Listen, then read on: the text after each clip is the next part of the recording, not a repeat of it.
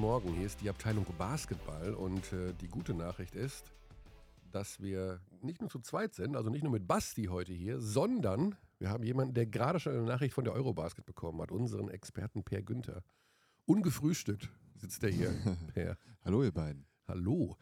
Ja, ähm, es ist der Tag 1 nach äh, einem Tag, der so viele Gesprächsthemen äh, geliefert hat, dass wir gar nicht wissen, wo wir anfangen sollen. Ähm, wir müssen erstmal Frühstück auftreiben für Peer. Oder wie lange kannst du, also bei, bei Basti, ich weiß nicht, ob ich das erzählen darf, dauert es noch ein bisschen, bis du was zu essen bekommst, weil der macht dieses berühmte Intervallfasten. Äh, also am besten reden wir nicht über. Level bist du denn? 16 und 8 oder wo?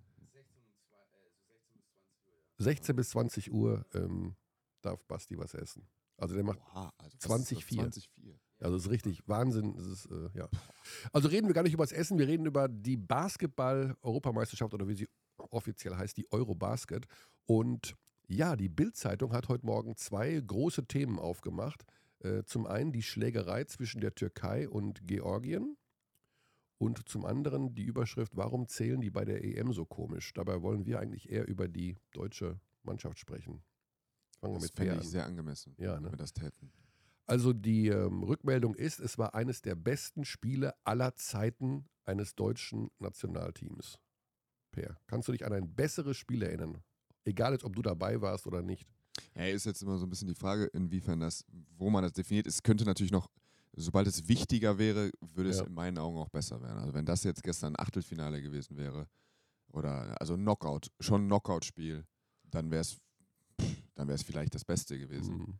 Aber dadurch, dass es jetzt in der Gruppenphase und es ging für Deutschland ein toller Sieg für Deutschland, aber es ging ja jetzt, also hätte, die Welt wäre nicht untergegangen, hätte Deutschland dieses Spiel verloren. Von daher ja. waren die Stakes, es gab sicher Spiele, wo die Stakes einfach nochmal höher waren, aber ansonsten, ja, war das schon wirklich äh, ja, also ein Erlebnis. Für mich auch als ein absolutes Erlebnis, einfach dabei zu sein. Ja, also die Halle ist explodiert. Basti, du hast es ja auch von außen gesehen, sozusagen. Mhm.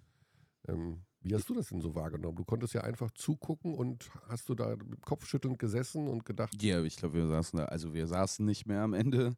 Also ich, wir waren ja beide oben in der Loge, Per und ich.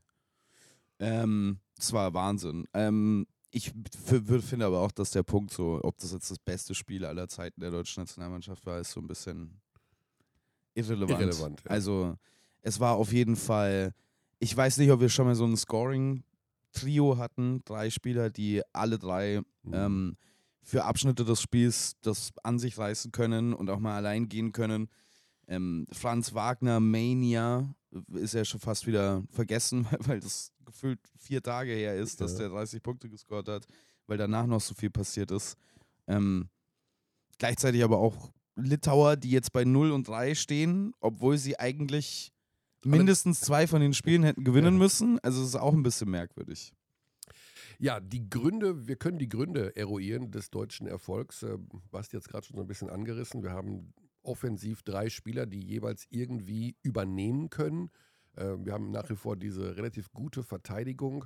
Ähm, was waren denn so, Per, die Hauptgründe für den Sieg gestern? Also, die Mannschaft wird ja extrem abgeklärt, finde ich. Sie hat immer irgendwo eine Antwort. Das ist nie hektisch. Äh, dann kommt natürlich so ein Wagner, der zu jedem Zeitpunkt aus jeder Ecke des Feldes irgendwas machen kann. Loh stellt sich einfach irgendwo hin und wirft drauf und trifft. Ähm, Dennis weiß, wann er nicht zu sehr überdrehen darf, sondern auch anderen das äh, Feld überlässt. Äh, was sind aus deiner Sicht so die, die Hauptgründe, warum das. Ich glaube, du hast das auf jeden Fall schon offensiv natürlich umrissen. Ähm, es war auffällig für mich, dass gestern das erste Mal einfach äh, auch klare Matchups da waren, wo, der, wo die gegnerische, äh, Gegner die Deutschen nicht verteidigen konnten. Also mhm. Für Franz war es das beste Matchup. Zwischendurch ein Lekavicius auf Dennis oder auf Maodo es war einfach so offensichtlich, dass auf diesem Niveau wir quasi drei Spieler haben, die im 1 gegen 1 nicht verteidigt werden können. Und das ist, wenn man, wenn der Gegner dann Litauen heißt, mhm. Ist das ja schon auch wirklich erstaunlich. Das deutsche Team hatte ja auch so seine Probleme mit den beiden Bigs, also vor allen Dingen mit Valentunas, der ja irgendwie so motiviert wirkte, als wollte er den ganzen litauischen Wald wegroden. Der war ja irgendwie gefühlt immer da und hat immer die Defensive beschäftigt. Es gab auch Foulprobleme. Wie ist das deutsche Team aus deiner Sicht damit umgegangen? Gordy hat versucht, maximal möglichst lange mit groß zu spielen, was irgendwann nicht mehr ging. Ähm, wie hast du diese Situation rund um diese Foul-Problematik der Big Men gesehen? Ja, wir, ich hat, wir hatten das gestern kurz im Studio besprochen, einfach, dass die Linie eine deutlich andere war. Deswegen war auch so ein bisschen Überraschung, mhm. glaube ich, ab und zu in der Halle bei den Spielern, aber auch manche Pfiffe passten einfach überhaupt nicht zu, der, zu dem Härtegrad, der sonst in, der, in dem Turnier zugelassen waren. Deswegen, ja, kann es einfach passieren. In der Gruppe ist es einfach, es ist eine tolle Gruppe, aber es ist eben auch auffällig, dass du mit Nurkic, mit Valanciunas, mit Sabonis und mit Kubert halt einfach Spiele hast, die, ähm, ja, die du so physisch spielen musst und wenn dann eben an einem Tag mal eine Linie kommt, wo es, äh, wo weniger äh, zugelassen wird, dann, dann bist du mal schnell ein Foulproblem. Es war halt dann äh, absolut die richtige Entscheidung, dass du nur Spieler spielst, die schon gerade spät im Spiel, die auch schon äh, entweder im Turnier waren überhaupt oder auch in dem Spiel schon waren. Ich glaube, es wäre eine ganz undankbare Situation gewesen, wenn du dann krampfhaft versucht hättest, weiter mit zwei Großen zu spielen oder hinten dann auch nochmal irgendwie Wobo reinzuschmeißen, der dann ewig auf der Bank saß oder eben Christian Senkfelder dann die ersten Team, äh, Turnierminuten ja. zu geben. Deswegen war es aus meiner Sicht genau die richtige Entscheidung, selbst wenn du so ultra klein spielst, was ja auch nicht nur auf den großen Positionen, sondern auf den Guard-Positionen zwischendurch, was er auch gemacht hat, mit Maodo, äh, Dennis und Andy zusammen ja. zum, zum, Beispiel zu spielen. Also, dass er da sich entschieden hat, ich spiele mit Leuten, die funktionieren, anstatt ich versuche irgendwie Positionen zu besetzen die, auf, auf dem Papier ähm, fand ich genau das Richtige. Mhm. Ähm, du hast es gerade schon angesprochen, es war jetzt nur ein Vorrundenspiel, aber es war emotional und für die Zuschauer in der Halle und ich denke mal auch äh, daheim ja eine absolute Werbung. Wie wird das wohl von der Mannschaft so aufgenommen? Also Business as usual, just a day in the office oder kann man auch davon profitieren und sagen, okay, wir haben noch zwei Vorrundenspiele, erst dann geht es äh, in die K.O.-Runde. Bleibt sowas hängen? bei, bei den Spielern? Das ist auf überhaupt gar keinen Fall Business as usual. Nee. Ähm, ich glaube, also bei mir war es war so, und ich habe ja eine also völlig unwichtige äh, Nationalmannschaftskarriere hinter mir. Na, alles, na, na, alles, was, alles, was bei der Nationalmannschaft passiert, ist, ist unglaublich verstärkt. Also ein geiler Sieg bei der Nationalmannschaft ist was, was du in deiner Karriere nirgendwo sonst findest. Mhm. Und eine, eine, eine, was ich, eine, scha eine schamhafte äh, Niederlage, also oder äh, ein Versagen bei der Nationalmannschaft, fühlt sich. Bleibt an, länger hängen auch. Ja, bleibt länger hängen und es wird, nimmst du viel Intensität. Also das ist alles beides verstärkt. Also okay. die Nationalmannschaft ist für dich die, die Möglichkeit, dann das, deine höchsten Höhen zu belegen, aber auch wirklich die, die tiefsten Täler zu durchstreiten. Und das, was jetzt passiert, wie gesagt, der Bundeskanzler twittert, die Leute. Der Bundeskanzler hat getwittert?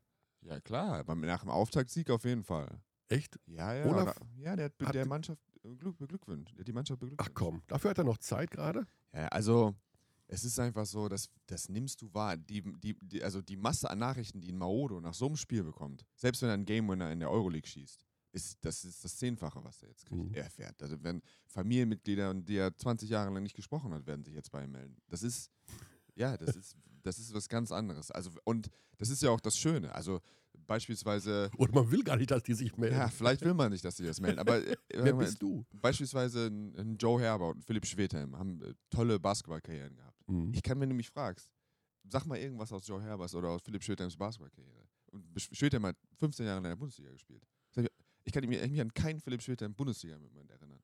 Oh. Aber okay. ich kann mich mhm. an 2011 kann ich mich gegen die Türkei mit, was ich, was war das, 15 Punkte, glaube ich. Ja mit Ratatatata, das ist für mich der definierende Moment seiner Karriere. Und das mhm. waren gute 15 Minuten, vier Dreier reingehauen. Und, aber das ist für immer, da, da, ist er für immer, ja, erinnert man sich an ihn. Ja. Joe Herbert genauso, 2007. Ah, okay. In der Quali. Ich wollte gerade fragen, welches Spiel du da meinst. Gegen Italien. Ah, okay. Hat quasi dazu geführt, wir haben mhm. Dirk gesehen, er hat ja auch geweint bei der 2008. Also das war für ihn eine der großen Errungenschaften. Aber ohne Joe Herbert, ja. mhm. ohne Joe Herbert wäre das nicht passiert. So. Und diese Möglichkeit, diese Bühne steht da jetzt und die wird da sein, wenn die Acht, wenn das Achtelfinale gespielt wird. Ja. Dann kann einer von denen was tun, was äh, sie, woran man sich für immer, Basketball Deutschland für immer erinnern wird. Und das kannst du in der Euroleague nicht. Wow. Jetzt gehe ich schon ein bisschen, also ein bisschen Gänsehaut habe ich jetzt bekommen, muss ich sagen. Es ist ja auch wirklich, also es war, ich bin auch immer noch so leicht geblendet von diesem Spiel und es läuft immer noch vor dem inneren Auge so ab, was man da alles gesehen hat, weil es so ja, es war ja nicht nur der Sieg, sondern eben auch die Geschichte mit Franz Wagner, dass er dominiert hat, Schröder, der den letzten Wurf nimmt, äh, dann Maodo, der zwischendurch das Spiel rum an sich reißt. Also es gab ja so viel, und dann eben, was wir am Ende noch besprechen werden, eine Situation mit dem vergessenen Freiwurf. Ich meine, gab es das schon mal, dass ein Freiwurf vergessen wurde? Das ist ja, kann mich nicht erinnern. Basti, du hast ein besseres Gehirn als In der ich. Bundesliga gab es das schon mal. Vor 2014. Bayern Ach, die- gegen Ludwigsburg. Die Bayern-Ludwigsburg-Geschichte. Und das Spiel musste ja damals wiederholt werden, Ja, wenn du dich recht ja, entsinnst. ja, ja, Aber das wird nicht passieren mit dem Spiel Deutschland gegen Litauen. Das ist Nee, ja schon also soweit. Wir werden es nachher noch, wir werden nachher noch mit Anne Panther sprechen. Die war doch damals Schiedsrichterin auch bei Bayern Ludwigsburg, oder? War das Anne nicht? Ich glaube, es war eine Pante, ja. okay. Luca, laut Lukas Robert, damals bei den MHP-Riesen Ludwigsburg, war Anne Panther da Schiedsrichterin. Ja. Okay, und ähm, ja, die FIBA, beziehungsweise genau, die FIBA hat mittlerweile diesen Protest äh, gar nicht zugelassen, ähm, weil er nicht die Regularien erfüllt, äh, dass es überhaupt ein Protest sein kann. Also wir haben da gestern auch noch mit Ingo Weiß kurz drüber gesprochen, der uns das erklärt hat. Da müssen irgendwie verschiedene Abstände Ja, es eingehalten dürfen werden. nicht mehr als drei Deadball-Situationen Ja, wohl vorbeigehen, also- bevor du diesen Protest einlegst. Und das äh, war dann schon vergangen. Genau. Ähm, die Referees sind übrigens wohl schon heimgeschickt worden, die dieses Spiel gestern gepfiffen haben. Ja, also. Ja, ja, laut, also ich meine, das ist jetzt nicht überraschend, aber es ist zumindest eine, eine schnelle Maßnahme. Ja. Ähm, Refereeing sowieso ein Problem, aber wir werden ja später noch mit Anne Panther Genau, reden. wir haben ja auch in der anderen Gruppe noch mit äh, Türkei gegen äh, Georgien da diese sehr unschönen äh, Szenen im Gang, im Kabinengang äh, und wo auch nicht nur diese Schlägerei es gab, sondern auch 20 Sekunden oder 22 Sekunden auf der Uhr verschwunden sind. Also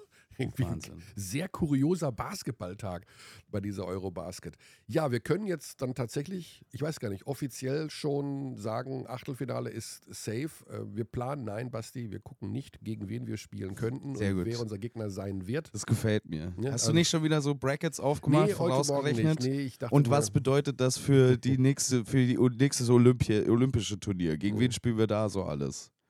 Nee, ich würde lieber nochmal auf diese, also wir können gerne auch über Defensive sprechen, aber ich finde diese Offensive, also es war ja wieder die Franz Wagner Show zum großen Teil und eben Maudolo, der da mm, ganz wichtige Dinge erzielt hat. Ich habe nach dem Spiel Dennis Schröder äh, was gefragt, aber er war, die waren so platt nach dem Spiel, also die hatten auch, glaube ich, gar keine Kraft mehr auf meine Fragen zu antworten. Ähm, aber Per kann es vielleicht, weil du ja auch Point Guard bist, warst, wie auch immer. Ähm, ich hatte Dennis gefragt, woran er das festmacht, wie die Situation zum Ende einer regulären Spielzeit, bei dieser Situation zum Ende einer Overtime ähm, in seinem Kopf, was da vor sich geht, wer diesen Wurf nehmen soll, warum er ihn nimmt, warum ihn Franz nehmen sollte. Hält man sich immer daran, was der Coach da aufzeichnet oder sagt man sich auch rein gefühlt, muss es jemand anders machen? Also, worauf ich hinaus will, ist, Ende der regulären Spielzeit, Dennis versucht das Spiel zu gewinnen und mein Gefühl hat mir gesagt, ey, das muss doch der Wagner machen. Also der war der Mann des Spiels, der ist der Held dieses Spiels und die Geschichte soll der Held auch zu Ende erzählen.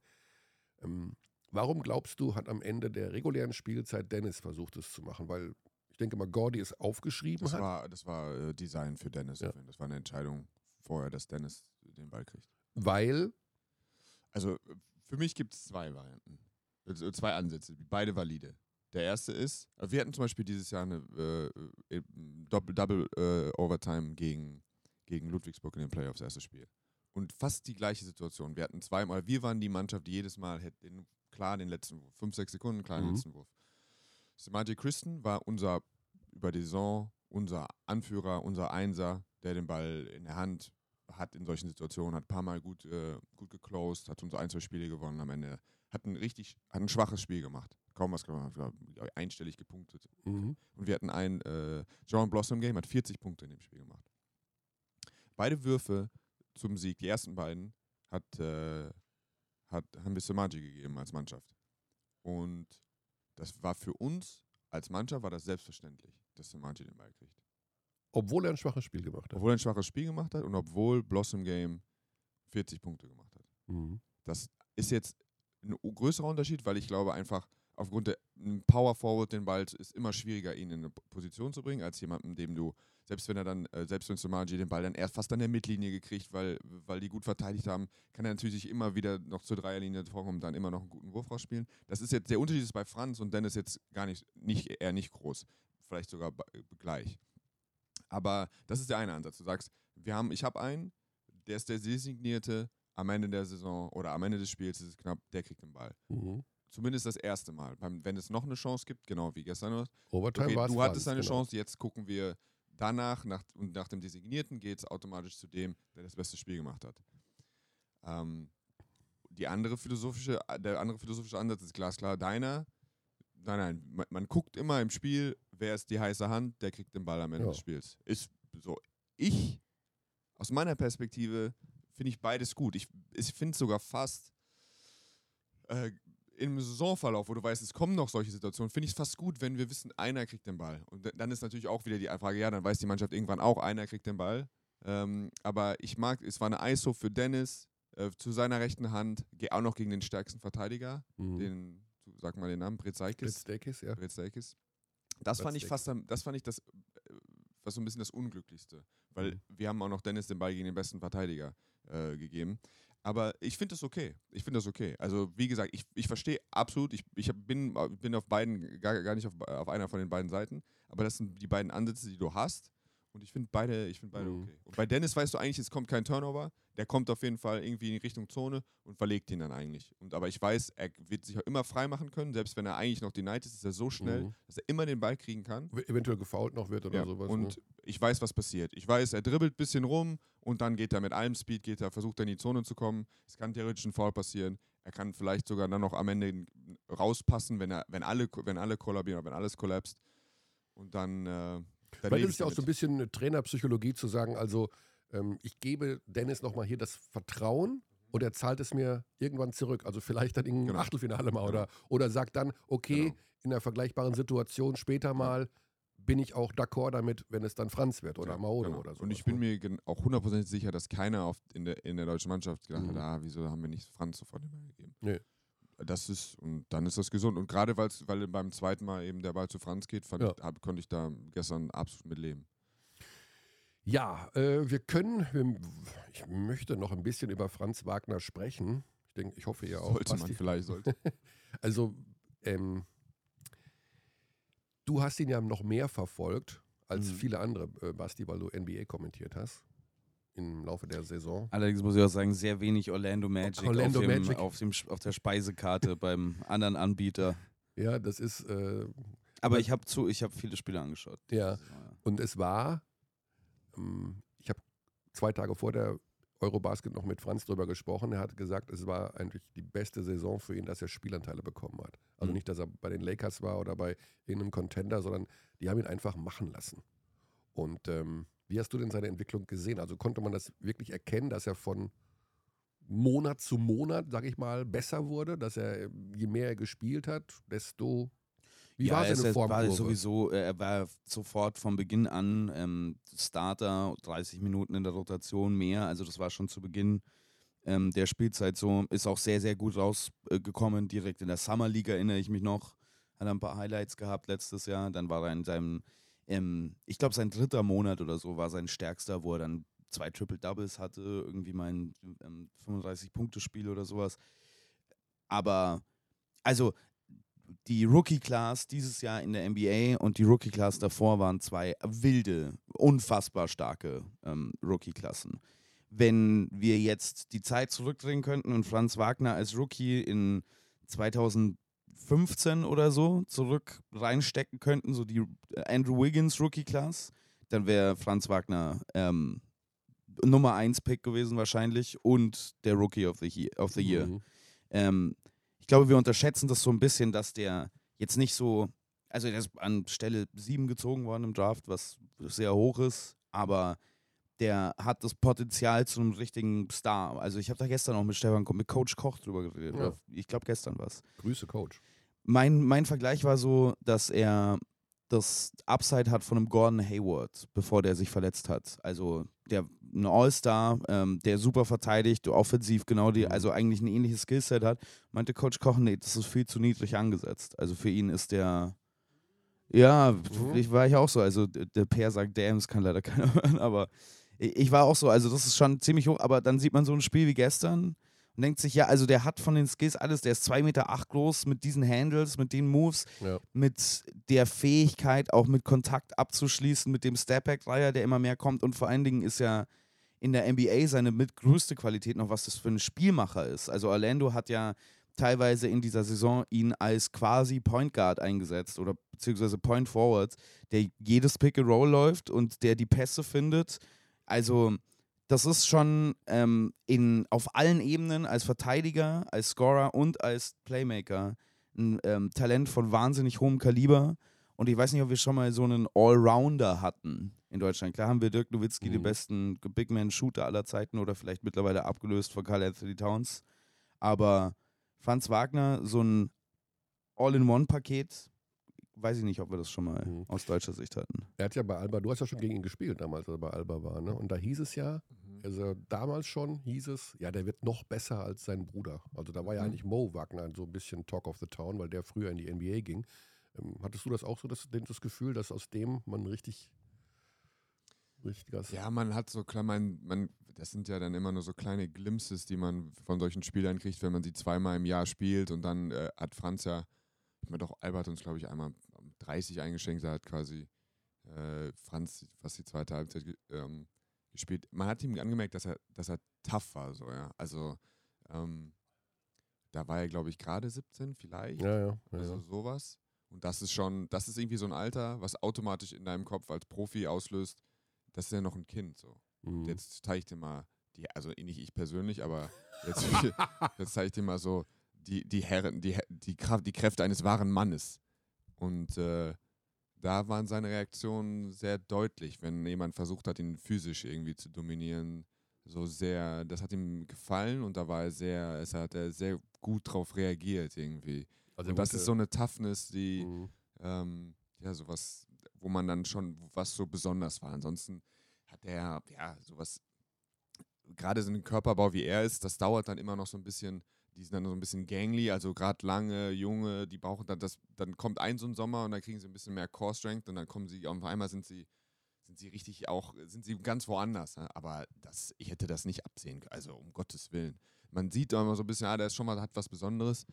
Aber dass das Besondere irgendwie ummünzt in, laut Coach Koch, quasi ein besserer Gordy Hayward, äh, Gordon Hayward, das ist schon, äh, das habe ich natürlich niemals kommen sehen.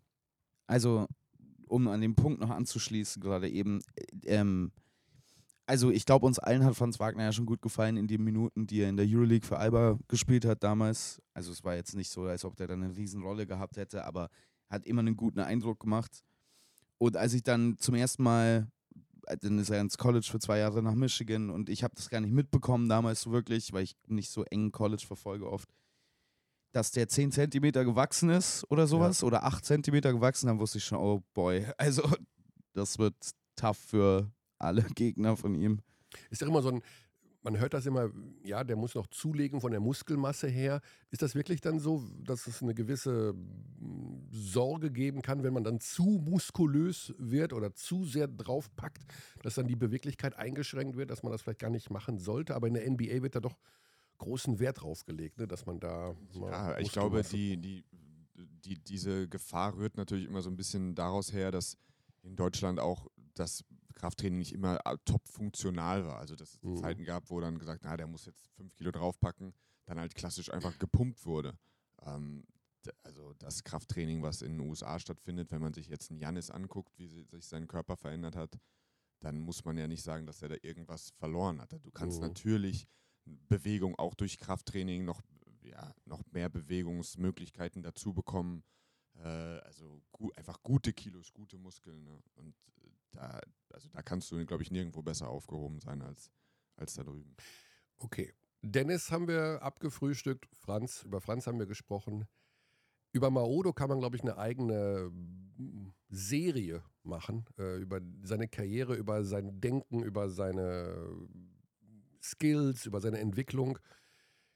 Er war nie so gut wie jetzt momentan. Und er ist jetzt dann auch schon 28, wenn ich jetzt das richtig im Kopf habe. Ähm, warum, ich will nicht sagen, hat das so lange gedauert, um Himmels Willen, aber warum ist er jetzt gerade wohl in diesem Jahr so gut? Also wir haben ja am Anfang gesagt, wenn er, als er in Berlin war, da fühlt er sich wohl, weil da die Familie ist und dann gab es diesen Schicksalsschlag mit seinem Bruder und die Familie ist nochmal enger zusammengerückt und er hat sich super wohl gefühlt, weil es seine Heimatstadt ist. Sind das Faktoren aus deiner Sicht, Per, wo du sagst, das ist auch für einen sensiblen Typen wie Maodo wichtig, dass das passt, um guten Basketball zu spielen? Ähm, meine, mein persönlicher Eindruck ist ja. Und das ist ja also einfach, ich kenne Maodo nicht so gut. Ähm, ich, weiß, auch, ich weiß auch nicht so viel über ihn. Das ist wirklich einfach so mein Eindruck. Das ist so von mhm. außen einfach an ihn herangetragen, dass ich denke, er ist jemand, der Rhythmus braucht, äh, einfach äh, sich wohl zu fühlen, ähm, so ein bisschen Platz auch, dass er diesen, diese Würfe, die er ja, ähm, die er sich manchmal, die er sich immer selber kreiert. Das ist, glaube ich, ein großer Unterschied, dass wenn du ein richtig guter Spieler bist, der sich regelmäßig ähm, das sind ja nicht immer aus Plays, wo er irgendwo rauskommt und die ganze Mannschaft sagt, okay, jetzt kommt er gleich da raus und jetzt wirft er von da, sondern bei Maodo ist manchmal, er ist manchmal noch fast an der Mittellinie und fängt dann aber schon an, sich so in, seine, so in seinen Rhythmus reinzudribbeln und dann macht noch einen Crossover und dann schießt er einen Stepback. Also das sind Sachen, ähm, wenn du dich nicht wohlfühlst, dann machst du die einfach nicht. Und dann läuft der Spieler an dir vorbei. Mhm. Also du musst, was man ja auch deutlich sieht, mein, wo ich ein bisschen Bauchschmerzen hatte, war, als Nick Weiler-Bepp dazugekommen ist, dass genau das nicht für ihn passieren wird, sondern dass du dann mit Andy, der irgendwie 17, 18 Minuten spielt, dann Nick Weiler-Bepp, der irgendwie 17, 18 Minuten spielt und dann Maodo, der 17, 18 Minuten spielt und keiner von den dreien, bis auf, wo ich dachte, ah, für Andy ist das am einfachsten, weil der kommt einfach rein und bolzt halt. Ähm, aber dass irgendwie keiner von den dreien sich so etabliert oder sich so sicher fühlt, dass er eben die Möglichkeit hat, dann eben auch große Spiele zu machen. Mhm. Aber das Maude war jetzt so gut, dass quasi äh, Nick ist ja offensiv bisher gar kein Faktor. Äh, macht natürlich, ist natürlich trotzdem wichtig für die Mannschaft, war, glaube ich, auch im Sieg gegen Frankreich extrem wichtig, einfach weil er auf diesem auf allerhöchstem Niveau verteidigt. Andy spielt, hat jetzt bisher 18 Minuten im Turnier, nee, gar nicht, in den ersten zwei Spielen 18 Minuten im Turnier gespielt. Gestern hat er ähm, das erste Mal mehr gespielt. Aber Maodo hat sich quasi jetzt einfach da durchgesetzt und hat sich jetzt ja die, quasi seine fast 30 Minuten geholt, was ich vorher nicht gesehen habe mhm. und hat jetzt ist jetzt einfach an einem Punkt angekommen, dass er auch in der Mannschaft sich so fühlt, dass er sagt, ja, wenn ich es fühle, dann dann mache ich, ein, dann mache ich einfach. Mhm. Und das ist nicht selbstverständlich, dass das auch einfach durch die durch die Dynamik in der Mannschaft, dass das entstehen kann, dass dass Maodo sich da so wohlfühlt. Aber ich glaube, dass das in Berlin ähm, dass es da, dass er sich da, dass er alles hat, da hat, was er da braucht. Ucheda hat wohl gesagt, dass äh, Maodo zwei, drei Angebote ausgeschlagen hat von anderen Vereinen aus der Euroleague, die vermute ich mal einfach auch besser bezahlt wären als bei Alba Berlin. Dennis hat das NBA-Wort in den Mund genommen, hat gesagt, Dennis, äh, Quatsch, äh, Maodo wird der nächste ähm, NBA-Spieler. Basti, auch, gibt es, es gibt so viel Konkurrenz auf dieser Position, die Maodo bestreitet. Äh, bei aller Liebe und so gern ihn wir auch ja, seine also, Millionen verdienen, aber ist das in der NBA nicht. Also wir War nicht, dass es für ihn zu, zu groß wäre, der Schritt, mhm. aber sollte er sich da nicht, wenn er irgendwo in Sacramento drei Minuten auf der Bank, äh, drei ja. Minuten spielt und nur auf der Bank sitzt? Es ist so schwer, den Weg von solchen Spielern vorherzusagen, weil es gibt solche Fälle und solche Fälle, ne? Also Facundo Campazzo zum Beispiel ist mit 28 zuerst mal in die NBA gegangen, hat dann ein überragendes erstes Jahr gespielt für Denver und jetzt sitzt er nur noch auf der Bank und ähm, spielt gar nicht mehr. Äh, also laut dem Podcast von Andre Vogt mit äh, Maudolo gestern hat er wohl auch NBA-Angebote gehabt, schon in der Vergangenheit, allerdings halt keine garantierten Verträge. Und das ist so ein bisschen das Problem, dass man das auf der Point Guard-Position auch so schnell nicht bekommen wird, selbst wenn man jetzt bei einer Eurobasket durchdreht. Also wenn selbst für Vasile Micic kein Platz ist, bei den Oklahoma City Thunder, wo es wirklich egal ist, also da könnten auch wir beide mitspielen, da geht es nur darum, dass die hohe Draftpicks bekommen wenn die wenn OKC selbst sagt, wir holen Micic nicht in die NBA, weil wir nicht wissen, ist es einer für hier? Ja. Und es gibt halt auch keine Position, die besser besetzt ist als die Polka-Position. Mhm. Ja, da würde ich mir halt, äh, wie du sagst, eine Rolle nicht nur aufgrund der Minuten, aber in der NBA auch jemand zu werden, der solche Würfe nimmt, wie Maodo sie nimmt, da, wenn er halt wirklich, also seine größte Qualität ist, wenn er eben in diesen Modus schaltet, du kommst auch als deutscher 28-jähriger Rookie nicht unbedingt in eine Situation in der NBA, ja. wo du dann einfach den Ball nach vorne bringst oder ihn hast und dann erstmal der erste zwei Stepbacks gehen vielleicht daneben, aber dann schießt du sie, dann zeigst du nochmal fünf Crossover und dann schießt du den dritten und den vierten. Also mhm. für einen Ballhändler, Scorer, ähm, dann auch wirklich in der NBA, also ja, es ist viel einfacher, was heißt viel einfacher, aber dann, wenn du, wenn du als Verteidiger hingehst oder als DD oder so, dann ist es es ist klarer, wie du auch dich in ein NBA-Team reinwühlen kannst, als, ähm, als so, da, überhaupt da in so eine Rolle zu kommen. Ja gut, die andere Geschichte ist noch die Kohle natürlich. Ne? Also ich meine, wenn du in der, verdienst einfach das Vielfaches. Also sitzt einfach Ja, rum nicht und unbedingt. Also Nee. da- da- das täuscht ja mal. Sagen wir mal, er unterschreibt er jetzt für, was heißt, weiß der Geier, 2 Millionen USD. Dann ist es, je nachdem, in welchem Bundesstaat er spielt, äh, mit Einkommenstax und so, dann äh, haben diese 4% an die Lawyer, dann, also, ja, dann sind es, gut, der Dollar ist ja zumindest äh, mittlerweile jetzt nicht mehr so schlecht. Eine Zeit lang war, da musste es ja auch noch was abziehen, aber ähm, also Ja. du meinst, fi- finanziell ist es gar nicht. Es, ist, wird, ja, es wär, es wäre täuscht eine, einfach, dadurch, dass du in Deutschland immer mit Netto-Euro-Verträgen Ja, ja. hantierst und dann eben manchmal bis zu 55, 58 Prozent von dem, was du in, den- in den USA verdienst, abdrücken musst äh, Oh, und, du- okay. und von Bruttogehalt gesprochen wird. Ja, ist es manchmal. Ja, und die Minimumverträge, gerade für Spieler, die keine vorherige NBA-Erfahrung haben, sind Mhm. auch recht niedrig. Also es gibt dieses Veterans Minimum, das normalerweise für Spieler in Modulos Alter ist, das ist, glaube ich, so bei zweieinhalb Millionen oder so. Aber für jemand, der keine NBA-Erfahrung hat, der nicht gespielt hat vorher, ist das Minimum, glaube ich, das normale, das sind ja irgendwie 300.000 Dollar oder so. Also das ist jetzt auch nicht so, dass, ähm, okay. Dass das jetzt um, ja, dass jeder NBA-Vertrag bedeutet, dass du ähm, für Generationen reich bist. Es gibt diese Verträge, aber das ist jetzt nicht jeder. Okay, also Maodo, wenn du uns zuhörst, es lohnt Ja, ich- sich ich leider mein- überhaupt gar nicht, diese NBA irgendwie äh, in Angriff zu nehmen. Er soll nicht gehen, er Ja. bleibt bei Alba Berlin und ähm, ja, das, da gehört er auch irgendwie hin. Also für uns ist es natürlich sowieso immer die schönste Geschichte, wenn er in Europa bleibt, beziehungsweise idealerweise sogar noch in Deutschland. Und hier dann äh, der Star wird und wir brauchen ja Identifikationsfiguren. Eine sitzt bei uns hier im Hotelzimmer auf dem Bett und Danke. haben äh, jahrelang davon äh, profitiert, dass Per äh, in Ulm das Aushängeschild war und ähm, eine Identifikationsfigur des deutschen Basketballs. Und solche brauchen wir einfach.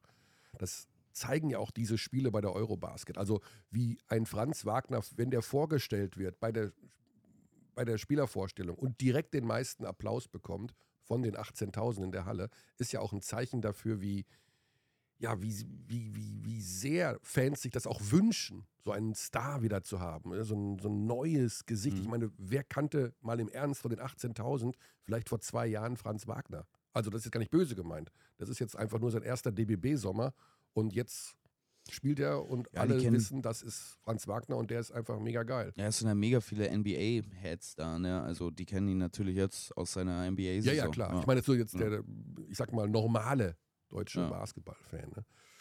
Ja, überragend. Jetzt äh, geht es noch gegen Slowenien. Das ist dann morgen und gegen Ungarn. Äh, nicht zu vergessen, da, nach dem deutschen Spiel gestern gab es Slowenien gegen Bosnien. Mhm. Das Spiel habe ich mir auch angeschaut. War ganz nett. Das war übrigens auch überragend. Die Halle war echt voll, also Mhm. komplett voll, aber weiß ich nicht. 85 Prozent, 90 Prozent hatte ich das Gefühl. Monsterstimmung auch von sowohl den Slowenen als auch von den Bosniern. Am Ende gewinnt Bosnien. Man muss dazu sagen, rein für die tabellarische Konstellation hat das jetzt gar nicht so die massive Auswirkung, denn natürlich reden wir jetzt über die deutsche Mannschaft und den möglichen Gruppensieg. Aber dafür musst du Slowenien ja trotzdem schlagen. Mhm. Also nur weil die jetzt einmal verloren haben. Ja, außer sie verlieren halt nochmal irgendwo ein Spiel, dann werden sie halt aus dieser aus Ja, ja, genau. Aber, ähm, Rennen raus. Slowenien macht für mich keinen guten Eindruck, muss ich ganz ehrlich sagen. aber du gehörst ja auch, bist ja auch ein Luca-Fanboy. Ja, klar, ich liebe Luca. Ähm, ich liebe nicht seine Arbeitseinstellung immer. Ich liebe seine Arbeitseinstellung bei diesem Turnier nicht. Als wir dieses Training gesehen haben von den Slowenen, haben wir, glaube ich, im letzten Podcast schon drüber geredet. War ich doch sehr schockiert, als zuvor die Litauer rauskamen und Sprints gelaufen haben, Baseline-Drills irgendwie dann geworfen und das slowenische Training daraus bestand, dass Luka Doncic auf der Mittellinie saß und aus dem Sitz einen Dreier geworfen hat. Ähm, das sieht man, finde ich, auch in dem Spiel. Ich finde, also dieses Wort wurde schon öfter benutzt, auch schon bei dem deutschen Sieg im Audidom.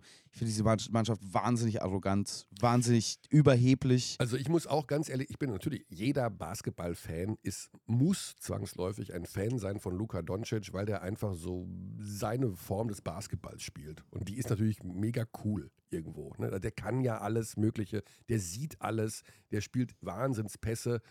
Aber jetzt habe ich ihn so viel gesehen bei dieser Eurobasket und er hat bei mir wahnsinnig viel verloren. Ein- nee, Doch, sollte weil, aber Und nicht. weißt du warum, Basti? Weil er bei jedem Pfiff, bei jedem Pfiff. Was war das andere. Wort in Das deinem andere Kopf? Wort wollte ich von Freaking Pfiffs, glaube ich, sagen. Ah, okay. Bei jedem Freaking Pfiff sich zum Schiri umdreht und lamentiert. Und selbst wenn wenn der Ball einfach nur ins Aus geht, geht er nochmal zum Schiri und macht eine Handbewegung und redet. Aber fällt dir das. Und wenn er auf den Boden fällt, dann bleibt er erstmal liegen und dann zieht's hier und dann macht er das. Natürlich ist er auch total hat eine gute Aura, weil er viel lacht und mit den Fans spielt und mit dem Finger Richtung gegnerische Fans zeigt und ein bisschen rumprovoziert. Klar brauchen wir solche Typen, aber manchmal denke ich mir, Luca, ey, jetzt schraub mal ein Stück zurück.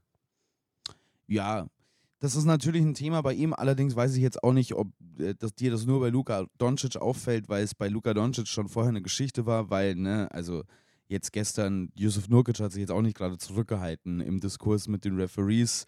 Auch, ja, äh, ja, gut, aber er muss ja jetzt nicht so still und schweigsam durchs Spiel gehen wie ein Andy Obst oder was, der nicht mal mit dem Schiri sprechen würde, wenn der Mitspieler den Kopf abgeschlagen bekommt. Aha. Aber ja, einfach weniger. Ja, ich meine, das ist ja. Immer bei jedem Pfiff. Ich habe hab mal drauf geachtet. Bei jedem Pfiff, egal ob es gegen Luca ist oder gegen. Egal. Egal. Wenn die Viertelpause erklingt, geht er hin und sagt, ob, ist das echt schon das Viertel zu Ende jetzt oder was? Der lamentiert ja nur rum. Nonstop zwei Stunden. Ja, ich meine, ein großer äh, Arbeitsauftrag in der vergangenen Saison war es auch, ihm das so ein bisschen rauszuprügeln, weil es war ja tatsächlich noch deutlich schlimmer. Jetzt, also es war schon, dem, das war noch mal schlimmer. Es war noch mal deutlich schlimmer, bevor, oh, bevor Jason Kidd ankam. Aber da weiß man auch nicht, ob das dann mehr dazu war, um Rick Carlyle noch extra zu provozieren. Die haben sie ja nicht mehr so gemocht ja. gegen Ende. Ähm, klar ist der ähm, sehr wordy mit den Referees. Der ähm, ist, aber ich, ich finde nicht, dass er da so anders ist als so andere Stars. Ähm, speziell in der NBA, also in der NBA ist es nochmal sehr viel deutlicher als in Europa. Ich glaube, man ist es in Europa einfach nicht ganz auf dem Level gewohnt. Wenn du das Spiel von den LA Clippers anguckst und mal guckst, was Paul George so mit den Referees macht oder der Marcus Cousins früher mit den Referees macht. Ich habe jetzt hier ja, ja, in Deutschland und der ist jetzt hier bei das, uns. Das ist halt ein NBA-Star-Ding, ne? Ähm, gegenüber das, ich, ich glaube schon, dass das in der Fieber ein bisschen anders ist. Ey, du Würdest bist du mir so verknallt in den zustimmen? Du bist ja schlimmer als Alex Vogel. Und ähm, also gestern waren wir in einer Bar, da hatte ich auch einen Disput und da hast du dich quasi als Richter quasi eingeschaltet und hast gegen mich entschieden. Diesen Favor werde ich dir noch jetzt zurückgeben. Ich werde auch gegen dich entscheiden. Also ich weiß absolut, äh, was du meinst. Natürlich wird, also in der NBA ist es manchmal schwer erträglich, äh, die Lamentiererei, aber bei ihm ist es oft auch noch gepaart mit ja, so einer sehr starken Theatralik. Im, ja. Also so, das ist so, ich, das geht schon auch manchmal einfach unter die Haut. Wenn das dann noch gepaart ist mit mal nicht zurückzulaufen und dann wieder so, ich glaube auch, es wird natürlich immer verstärkt, sowas, wenn du ein bisschen frustriert bist und wenn du einfach nicht triffst, wenn das, die Sachen nicht so laufen, wie du dir das vorstellst, dann ist es bei ihm natürlich, also so wie er das zelebriert, äh, ist ein drüber. Ja, das ist natürlich ein oder zwei drüber. Mhm. Aber ja, es ist auch bei anderen drüber und bei ihm ist es jetzt immer Thema. Vielleicht ist man nochmal auch übersensibilisiert, wie du das sagst, aber das ist schon einfach, das ist schon Und nochmal diese Fangesch, also ne, du bist ein Fanboy, unser Birdie, unser Experte, ist der Luka Doncic-Fan überhaupt. Und wir saßen gestern nebeneinander und ich habe natürlich, um Alex zu ärgern, immer gesagt, jetzt schau, Luca Magic, der ist wieder nur am, ne, am mhm. Lamentieren. Mhm. Und dann sagt Alex ja, aber der gewinnt den gleich das Spiel. Nee, hat er eben ja. gestern mal nicht. In den allermeisten Fällen gewinnt er ihnen das Spiel. Gestern hat er ihnen das Spiel nicht gewonnen. Er hat ähm, ihn sogar verloren. Er hat falsche Entscheidungen getroffen am Ende. Ja. Er hat Scheiße geworfen. Derjenige, also der ihm Luka eigentlich sagen, Goran, Goran, Dragic, das war gestern the man. Der hätte eigentlich ja. Äh, Luka Doncic hat ihnen das Spiel nicht verloren. Luka Doncic Dreier war nicht da, ähm, hat sich dann ja aber mit der zweiten Halbzeit angepasst, sein Spiel verändert, hat gemerkt, der Wurf von außen ist nicht da, ist sehr viel mehr zum Korb gegangen, hat sich da durchgesetzt. Dann gegen Ende hat er seinen Stepback wieder angesetzt. Aber das ist ja eine der besten Offensivwaffen der Welt. Den musst du nutzen, finde ich, in so einer Crunch-Time. Und wenn es dann mal nicht funktioniert, dann funktioniert es halt nicht. Ich finde halt mehr die andere Seite, das, was du auch gerade schon gesagt hast, Luka Doncic beschwert sich, bleibt liegen, dann läuft ein Fastbreak wieder 5 gegen 4. Wie häufig das vorkommt bei diesen Slowenen. Und nicht nur bei Luka Doncic, das sind ja alle anderen auch. Also dieser Jaka Blasic zum Beispiel, der ist ja auch wenn der getroffen wird, dann bleibt er vorne stehen und dann laufen wieder 5 gegen 4. Und deswegen ist diese Mannschaft, die, off also offensiv natürlich spektakulär. Also offensiv auf jeder Position hochgradig besetzt. Defensiv wirklich ein Dumpsterfire. Also wirklich so enttäuschend schlecht. Ein Dumpster. Ja, also so, so, ein brennender Reifen, was diese Defensive da spielt. Also, also den muss ich mir merken. Ja, also Bosnien hat natürlich Deutschland auch Probleme bereitet, ne? gerade in dieser ersten Hälfte. Canan Musa, auch gestern wieder mit einem wahnsinnig guten Spiel. Übrigens, das ist einer meiner ja. momentan absolut besten Spieler der EM. Also. Aber es kann einfach nicht angehen, dass Bosnien und Herzegowina, die der klare Außenseiter sind in so einem Spiel, viermal hintereinander gegen Ende in der Crunch das gleiche Play laufen und es mhm. ist immer das gleiche Ergebnis, weit auf, äh, offener Layup. Ja. Irgendwie vier Minuten vor Schluss. Also nicht falsch verstehen, ich habe äh, beim Spiel Deutschland gegen Slowenien werden viele, viele wieder mit Doncic-Trikot da sitzen. Also ich bin nicht gegen Luca. Ich finde Lukas Spiel super spannend und interessant und das ist ein geiler Basketballer. Aber er, ich glaube, er muss einfach mal schauen, dass er sich eher auf das konzentriert, was er wirklich, wirklich kann und sich nicht da immer wieder in diese Situation bringen, dass man denkt. Wir müssen jetzt aber auch kein Luka Doncic-Krisengespräch anfangen, nein. weil die jetzt ein Spiel verloren haben. Ne, nein, gegen Ungarn hat er gezaubert. Nächster, es ist der nächste Gegner der Deutschen, das ist schon mal interessant, nämlich äh, morgen, um ehrlich zu sein. Also das Spiel machst du, oder? Wie viel Uhr ist das jetzt nochmal? Äh, 20.30 Uhr. 20.30 Uhr. Also das späte Spiel, das beginnt um ja. 20.30 Uhr. Dann 20 Uhr mit Peer im Studio als Experten. Ähm, Deutschland gegen Slowenien. Mach mal einen Tipp, hau mal raus. Wird nochmal Slowenien geschlagen wie in der WM-Quali oder sind die jetzt so angefressen durch das Bosnien-Spiel und auch durch den Auftritt in München bei der WM-Quali, dass sie sagen, also jetzt ist mal Schluss, jetzt, jetzt fangen wir mal an, ernsthaft zu spielen? Ich glaube, dass jetzt die Dringlichkeit gesteigert wird, auf jeden Fall mhm. von Luca, mer merklich. Äh, ich habe gestern nur die erste Halbzeit in der Halle gesehen und das war von der Intensität auf beiden Seiten, also das war so ein bisschen äh, äh, Trading Basket, also äh, hier haben sie, man hat einfach ein bisschen Punkte ausgetauscht. Es mhm. war äh, immer mal wieder wurde ein bisschen gezaubert. Also die Intensität war nicht da, bei den Bosniern nicht da und auch von den Slowenen nicht da, irgendwie, wenn dass man denken würde, dass, da geht es jetzt richtig um was in der Gruppe. Und äh, ich glaube, dass Luca ein Stück weit auch in so einer Gruppenphase einfach auch gel wie gelangweilt ist. Ja. Ich glaube, du wirst ihm ansehen, ja.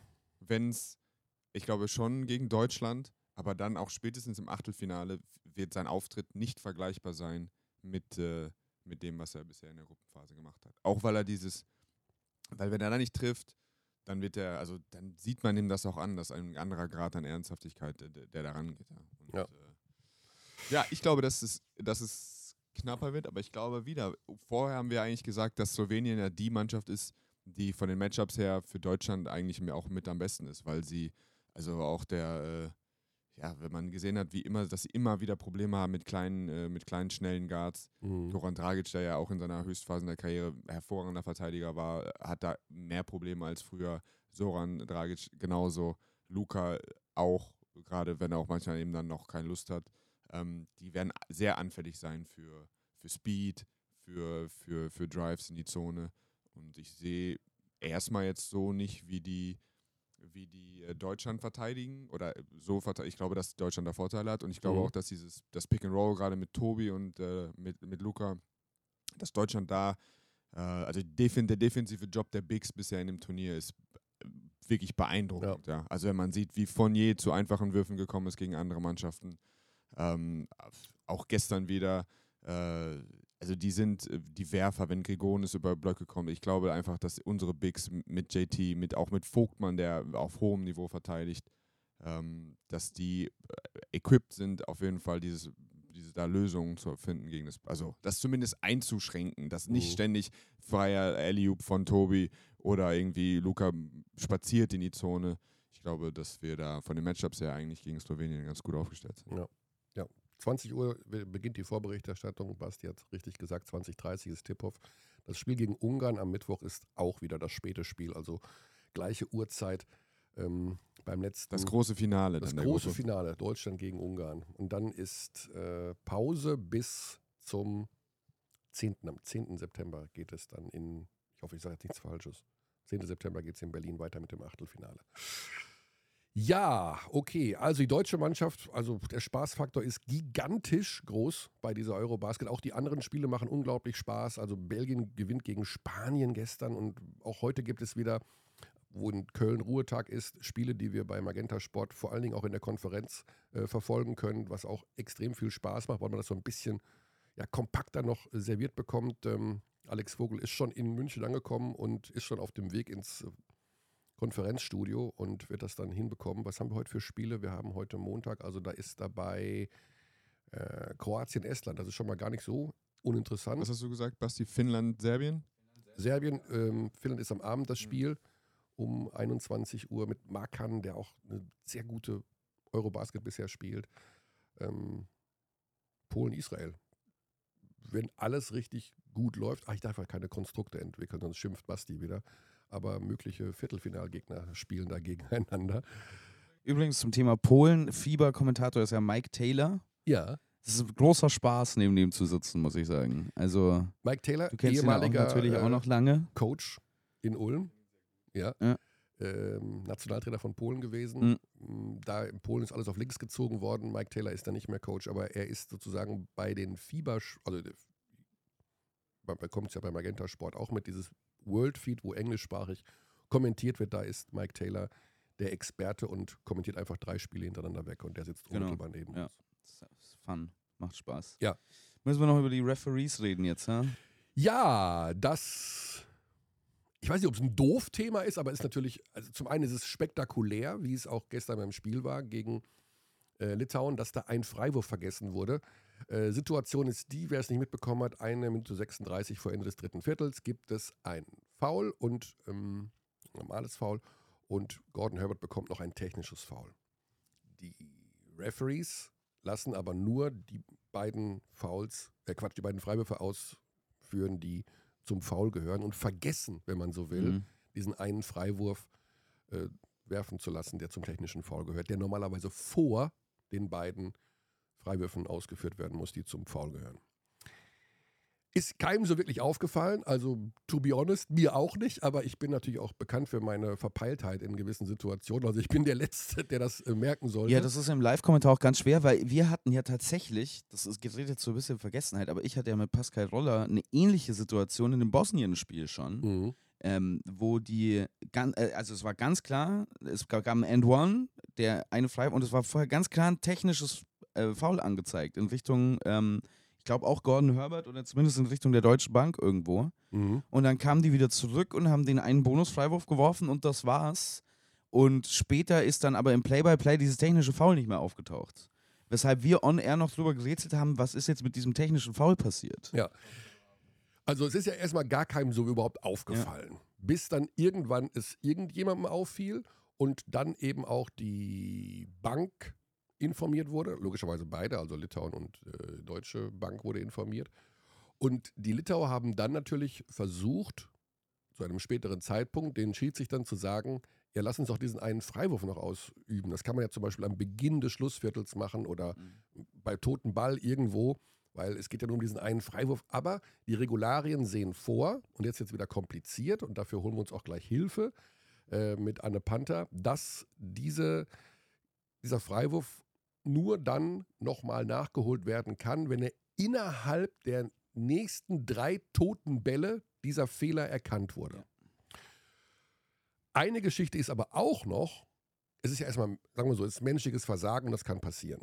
So, buff. Derjenige, der wohl den meisten Beef abbekommen hat, sind gar nicht die Refs, sondern der technische Kommissar am Tisch. Weil Mhm. der, der muss das irgendwo sehen.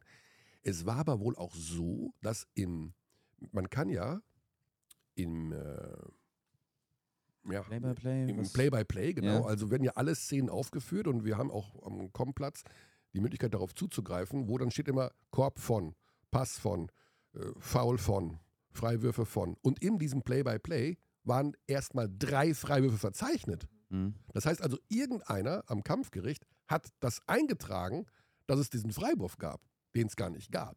Das heißt, es ist ja auch nicht nur eine Schiri-Geschichte, sondern Ja, ja. da sind so mehrere menschliche Fehler nacheinander passiert. Fakt ist, der Protest der Fieber, äh, der, der Litauer wurde von der Fieber abgeschmettert, also weil es eben keinen Protestgrund gibt, weil nach der Regel dieser Freiwurf äh, gar nicht hätte jetzt mehr nachgeholt werden können. Ich habe es als äh, Tatsachenentscheidung gewertet, weil ich dachte, dass es dann eben die Tatsache ist, dass es ne, nicht nachgeholt werden konnte. Aber es ist ja eben keine Tatsachenentscheidung, keine ne? sondern es ist einfach, jemand ist- vergisst was. Ja, ja, es ist halt vergessen worden. Ja. So. Also es ist dumm gelaufen, aber es gibt eine Regel, wo drin steht, was passiert, was passieren muss, wenn es vergessen wird, nämlich nachholen innerhalb von drei toten Bällen. Wenn das nicht passiert, dann ist Ende. Dann äh, gibt es den Also ähm, übrigens heute früh nochmal gut aufgearbeitet. Es gibt, ähm, ich weiß jetzt leider den Namen von dem Journalisten nicht mehr. Es gibt einen Journalisten, der hat sich nochmal die ganzen, ähm, die, die, diesen ganzen Verlauf am Ende des Spiels, der regulären Zeit angeguckt, als, ähm, als 89, 89 stand und dieser fehlende Freiwurf aufgefallen ist. Und was man sehen kann, deutlich in diesen Bildern, oder zumindest entsteht stark der Eindruck, ist, dass die Referees das bemerken, dass der Freiwurf fehlt und den tatsächlich ausführen lassen wollen. Bei 89, mhm. 89. Also sie gehen zu Gordon Herbert und zeigen ihm den einen Finger für einen Freiwurf ja. und Gordon Herbert verliert den Verstand. Natürlich, weil 20 Sekunden vor Schluss ausgeglichenes Spiel, so ein mhm. Spiel, mhm. dann auf einmal einen technischen Freiwurf zu äh, wiederholen oder nachzuholen, der vor über 10 Minuten Spielzeit passiert ist, ist ja, also es wäre absoluter Wahnsinn gewesen. Wahnsinn, ja. Aber gut, ähm, die Deutschen wurden auch benachteiligt. 6,2 Sekunden vor Ende der ersten Overtime gab es einen Foul von ähm, Marius Gegonis an Nils Giffey. Mhm. Ein Offensivfoul. Und ähm, es war aber kein Offensivfoul, denn er hatte vorher den Ball weggeworfen. Es war ein normales Foul und dafür hätten die Deutschen eigentlich Freiwürfe kriegen müssen. müssen. Ja. Also auch da gab es eine Benachteiligung, in dem Fall gab es eine Benachteiligung der deutschen das ist, ein, das ist ein Fehler, aber der genau. nicht auf dem gleichen Level genau, ist. Nee, nee, also aber das nur ist mal, einfach ein dass sich dann doch ähm, irgendwo ausgleicht. So, jetzt äh, quatschen wir mal mit Anne, Anne Panther, unsere Euroleague-Schiedsrichterin. Conny, wolltest du mich noch verabschieden? Du bist raus, du musst ja, was Anne essen. kommt ne? rein. Ja. ja also, Alles klar. Per, lieben Dank für ja, Also ich würde gerne noch bleiben, um Anne noch zu begrüßen. Aber dann musst du auch was essen. Also, wir sagen Hallo zu Anne Panther und Per sagt auf Wiedersehen zu ich Anne sag aber auch vorher natürlich noch Hallo zu Anne Panther. Du sagst erst Hallo, Hallo zu Anne. Anne. Ich muss erst leider frühstücken. Hallo Per und guten Appetit. Ja, genau. Per hat uns jetzt hier 50 Minuten äh, begleitet und ähm, der muss jetzt was essen, sonst fällt er uns vom Fleisch und das ist nicht gesund. Basti Ulrich nee, ist noch an meiner nicht. Seite. Also insofern, äh, wir sind nicht ganz allein. Anne, ja, wir haben die Geschichte aufzudröseln, ganz kurz und knapp, ähm, was mit diesem ver vergessenen Freiwurf gestern passiert ist. Eine sehr ungewöhnliche Situation. Äh, wir haben schon den Hergang dargelegt, ähm, wie sowas passieren kann. Ich meine, das ist ja, dass sowas passieren kann, ist logisch. Es passiert eben, weil es einfach ein Fehler ist. War der Umgang dann so im Spiel korrekt, wie es abgelaufen ist? Ähm, letzt, letztendlich ja. Also ähm, so traurig das ist, ähm, ich meine, wir sind alle Menschen und ähm, man muss ja jetzt auch mal sagen, es ist ja nicht nur den Schiedsrichtern durchgegangen, es hat ja auch wirklich kein Spieler mitgekriegt, es hat kein Trainer mitgekriegt, kein Mannschaftsbegleiter, niemand. Und ähm, von daher war das ja in dem Moment, äh, kann man das ja jetzt nicht nur einen Fingerzeig auf irgendwie ein oder zwei Leute machen. Ähm, das Prozedere danach tatsächlich war per se dann korrekt, wobei man natürlich auch gesehen hat, dass da Emotionen mitgespielt haben, Verunsicherung und alles. Ähm, man kann ja jetzt auch, ich war nicht vor Ort, man kann und muss ja jetzt auch viel interpretieren leider. Ähm, wenn wir uns die Regel angucken, ist es nun mal so, dass es äh, einen kleinen Zeitkorridor gibt, in dem man diesen Fehler korrigieren kann. Ja, sagt man eben, okay, der Fehler passiert, die Uhr wird belebt und ähm, bis der Ball wieder zum toten Ball wird. Und wenn dann die Uhr erneut äh, quasi weiterläuft, dann ist quasi dieser, dieser Fehler nicht mehr korrigierbar. Das heißt zum Beispiel, macht diese Mannschaft auf der anderen Seite einen Korb oder äh, wird irgendein Ausball oder ein Foul gepfiffen und danach wird der Ball dann wieder belebt, ist es vorbei. Dann kann man diesen Freiwurf einfach leider nicht mehr nachholen, ja, unabhängig davon, ob es jetzt ein technisches Foul war oder für Act of Shooting oder sonstiges. Ja. Deshalb war es korrekt, dass sie zu keinem späteren Zeitpunkt diesen Freiwurf nachgeholt haben. Ähm, ja, so ärgerlich es ist, ich, ich kann es voll nachvollziehen. Was und aber, äh, so äh, emotional ist ja. Was auch noch ganz ja, interessant war, dass die, in, in diesem Play-by-Play, -play, also wo alle Aktionen eingetragen werden, die im Spiel passieren, äh, Wurf, vergebener Wurf, äh, Assist, Rebound, wie auch immer, werden ja auch die Fouls und die Freiwürfe mit eingetragen, dass dieser Freiwurf, der gar nicht ausgeführt wurde, eine Zeit lang in diesem Play-by-Play -play zu sehen war. Als ausgeführter mhm. Freiwurf. Hast du eine Erklärung, ja. wie das passieren kann? Weil da muss ja irgendeiner gesagt haben, äh, ja, gab es den Freiwurf und da, hm, oder daneben oder wie auch immer. Ähm, es sind jetzt tatsächlich dann auch wieder nur Mutmaßungen. Mhm. Natürlich versucht man das dann auch immer so ein bisschen herauszukriegen, was da jetzt passiert ist oder so. Ich denke einfach wahrscheinlich, dass da irgendwie vielleicht auch ein Anschreibefehler passiert ist. Manchmal machen Anschreiber schon, äh, schreiben schon was vor, ja, vor Auszeiten oder wenn da viel ist, äh, trägt man schon was ein und dann ist danach Verwirrung, war das jetzt ja, nein, vielleicht. Ähm, also auch hier sicherlich einfach ein Sammelsurium von, von Fehlern, die passiert sind oder die, die, ähm, die, die die Stats machen, dass die das einfach schon eingepflegt haben, weil sie davon ausgegangen sind, jeder wusste, es gibt zwei Freiwürfe und noch einen für, für das technische Foul, dass die das schon eingetragen haben und später hat man dann vielleicht gemerkt, das steht gar nicht auf dem Bogen drauf, ja, und äh, dann, also man hat ja auch zwischendurch mal wahrgenommen, dass da irgendwie Unruhe am Kampfgericht ist, mhm. also irgendwie hat man da Diskrepanzen festgestellt und dann sagt halt die Regel, dass ähm, der Anschreibebogen gilt, und wenn auf dem Anschreiberbogen nichts draufsteht, ja, ähm, dann werden die Stats äh, entsprechend korrigiert, weil selbst wenn vielleicht die Stats stimmen würden, ist der Anschreiberbogen das offizielle Dokument und das ist ausschlaggebend. Ja. Beim Spiel Türkei gegen äh, Georgien gab es ja auch ähm, einen Fehler, wenn man so will. Also nicht nur, dass es da Rangeleien gab und später auch wohl hm. Schlägereien im Kabinengang, sondern da fehlen auch 20 Sekunden auf der Uhr. Also da gab es eine Rangelei, die Uhr ist wohl irgendwie weitergelaufen und als dann die Freiwürfe ausgeführt mhm. wurden, ähm, hat man gesehen, dass hätte eigentlich 20 Sekunden äh, mehr auf der Uhr sein müssen.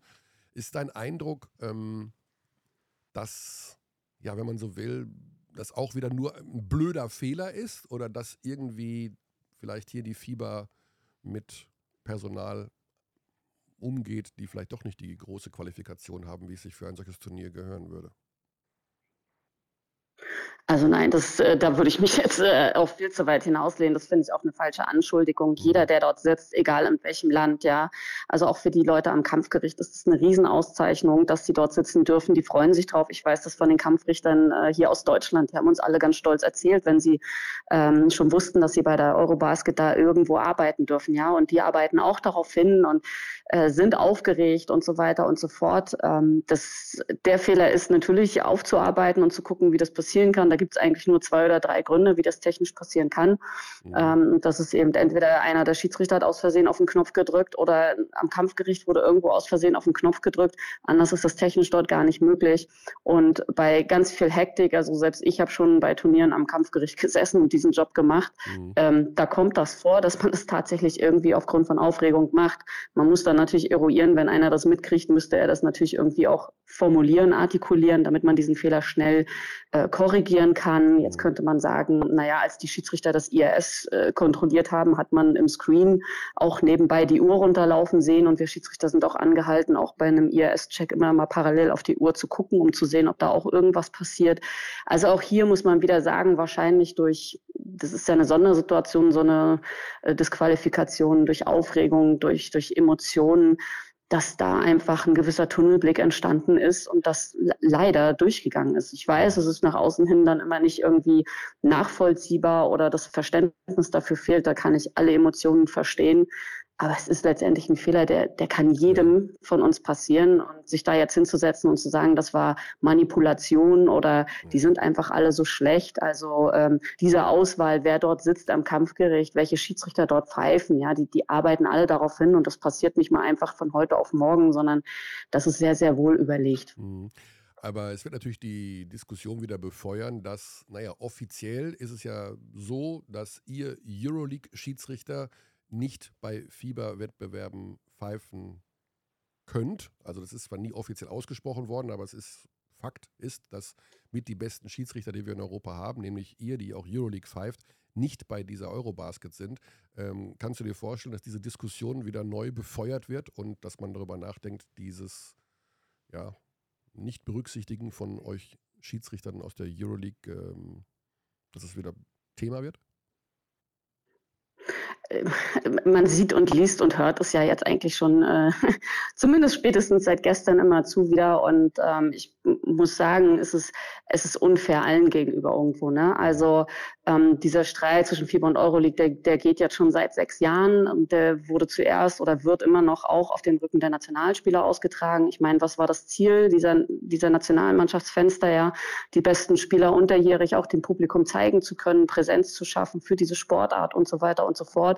Ähm, und die Spieler aus NBA oder Euroleague können da nicht auflaufen. Das heißt, andere Spieler erkämpfen sich diese Startplätze für die EM, für die Weltmeisterschaften und leisten da sehr, sehr viel für ihr Land, wohl wissen, dass sie wahrscheinlich nachher das große Turnier gar nicht spielen können. Ja, das ist, das ist schon die eine Sache. Und ähm, während der Qualifiers zum Beispiel haben genau diese Schiedsrichter, die jetzt die Eurobasket pfeifen, die waren dort alle aktiv. Da hat keiner über die mhm. Schiedsrichter geredet. Warum? Weil sie gut agiert haben. Ja, also, gibt immer mal Kleinigkeiten, aber da ist kein eklatanter Fehler aufgetreten. Und jetzt muss man einfach sagen, es ist unfair für alle, denn dieser Fehler, der da passiert ist, ganz ehrlich, der kann uns Euroleague-Schiedsrichtern ganz genauso passieren. Ja. Das macht für mich da keinen Unterschied, ob da Fieber oder Euroleague steht. Das sind menschliche Fehler. Ja. Aber was wird jetzt gemacht? Jetzt sucht man natürlich irgendeinen Grund und jetzt geht das äh, Fingerzeigen wieder los. Man holt die alte Kamelle raus. Ähm, natürlich ist es ärgerlich, ja, und wir sind alle bestraft damit. Die guten Schiedsrichter der Fieber, weil zum einen sie natürlich das immer wieder aushalten müssen, dass gesagt wird, naja, aber ihr seid ja nur zweite Wahl übertrieben gesagt, ja, so wird das immer dargestellt. Und die Euroleague-Schiedsrichter, die natürlich gerne zu diesem Wettbewerb pfeifen wollen, äh, fahren würden und, und dort auch pfeifen möchten. Das ist es ist für niemanden gut, egal von welcher Seite, aber ich, ich weiß ganz genau, ich habe die Jungs, ich war am Wochenende in Köln, ich habe die Jungs vorher im Hotel alle gesehen, ich, ich kenne die alle. Ähm, das waren lange Weggefährten von mir und, und, die arbeiten da hart und haben den ganzen Sommer irgendwo verbracht. Die waren nicht zu Hause, äh, um sich darauf vorzubereiten. Und jetzt passiert sowas. Also ähm, das ist für mich unabhängig, in welcher Liga die agieren. Und ähm, das finde ich ein bisschen zu einfach gesagt, jetzt hier wieder zu sagen, naja, es liegt an der Geschichte Euroleague und Fieber. Ja, das ist, ähm, es ist super schade und es ist für alle von uns wirklich schlimm. Ähm, aber es ist zu einfach jetzt zu sagen, dass es daran liegt. Mhm. Ja, sehr fairer und sehr ähm, korrekter Ansatz, wie ich finde, von dir, Anne. Also äh, da jetzt, glaube ich, ein Fass aufzumachen. Ich habe auch gedacht gestern nach dem Spiel, mein Gott, es sind Fehler, die passieren. Ähm, und insgesamt äh, wurde bisher bei der Eurobasket auch gut gepfiffen. Also es gab unterschiedliche ähm, Ansätze, ob mal härter durchgegriffen wird oder weniger hart, aber an sich äh, gab es gegen Schiedsrichterleistungen bisher wenig zu sagen. Also das ist alles in Ordnung. Anne, ich habe noch eine Frage. Ähm, ich habe gestern ja. ähm, das Spiel Bosnien ähm, gegen äh, Slowenien gemacht. Und mir ist ganz früh im Spiel mhm. aufgefallen, dass sich Luka Doncic, den, äh, also einen der, ich denke, der Referee, ich äh, weiß leider seinen Namen nicht mehr, war jünger, ich schätze so Mitte 20 oder sowas vielleicht. Luka Doncic hat den mhm. sich ab Minute 1 rausgepickt und hat einfach bei jeder Entscheidung, die der gefällt hat, ihn tief in die Augen geschaut und so, nein, so den Kopf geschüttelt. also du könntest wahrscheinlich mittlerweile damit umgehen, nach, mit all deiner Erfahrung, aber ich habe mich gefragt, wie unmöglich muss denn diese Situation sein für diesen jungen Schiedsrichter? Hast du auch so eine Episode mal erlebt mit so einem Star? Natürlich, also das ist gang und gäbe, ja. Vor allem, wenn du einfach jung bist und äh, du bist nicht bekannt oder nicht präsent, präsent äh, für, für Spieler oder Trainer. Die gucken natürlich immer, was ist das schwächste Glied, wen kann ich mir raussuchen, wo kann ich vielleicht ein bisschen in den Kopf kommen oder so. Das ist ein, ein strategisches Mittel, ja. Das ist auch, muss man einfach aus der jeweiligen Rolle verstehen. Und ähm, das ist jetzt, sage ich mal, nichts Neues. Ich glaube, jeder Schiedsrichter in seiner Laufbahn hat das erlebt. Es ist auch äh, nicht immer einfach damit umzugehen, natürlich. Aber das macht es am Ende des Tages eben auch aus. Ne? Wir lernen das und man erarbeitet sich den Respekt. Luca ist halt auch jemand, der ist sehr mitteilungsbedürftig. Also er kommuniziert in jedem Spiel mit den Schiedsrichtern und er hat auch nicht nur diesen Schiedsrichter sich angeguckt, ja es ist ihm einfach wichtig, da auch im Austausch zu sein und er braucht dann gewisses Sehr schön Feedback. formuliert, sehr schön ähm, formuliert im Austausch, ja. Nee, das ist, es, ja. es ist einfach so ähm, und da gibt es Spieler, die machen das ein bisschen mehr. Ähm, Goran Dragic ist ganz genauso, der ist auch äh, fast jede Possession irgendwo, Prepelic, das ist denen wichtig, das ist ihre Art der Kommunikation, ihre Art des Stils und äh, das ist dann eben äh, ja, an den Schiedsrichtern zu entscheiden, wie sie damit umgehen. Ignorieren sie es, gehen sie mal darauf ein, hin oder her. Ja, ich meine, solange es nur bei einem Blickkontakt bleibt, okay.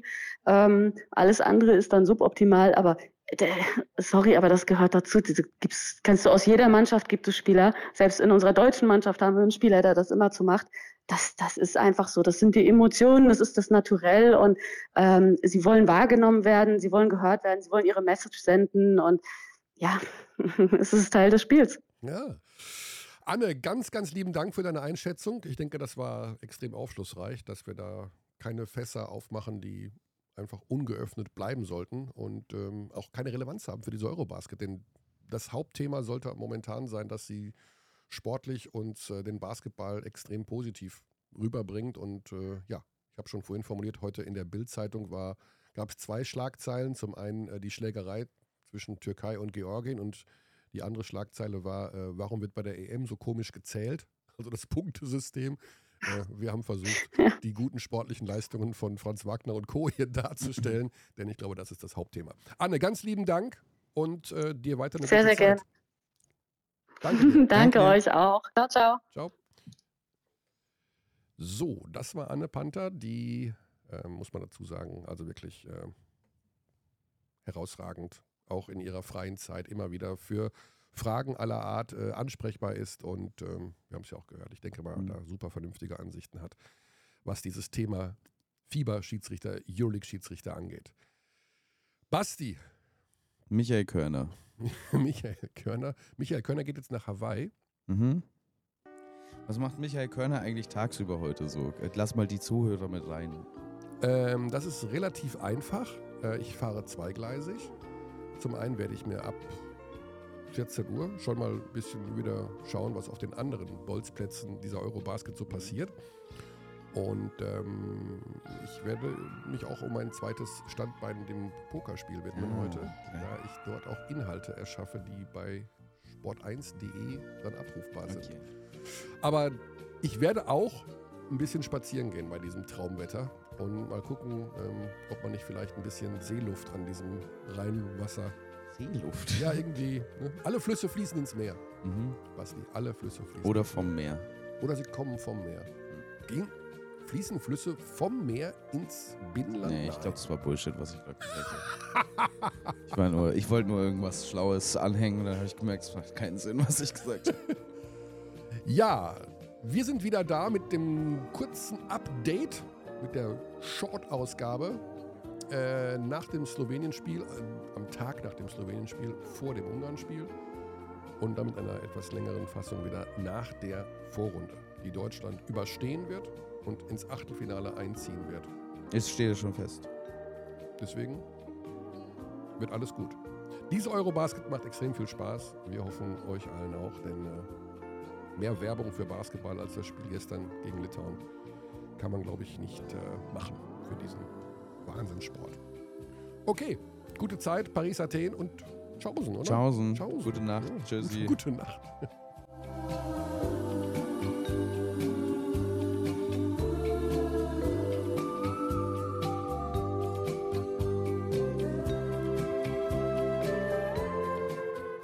We treat people here with complete respect. This is Germany.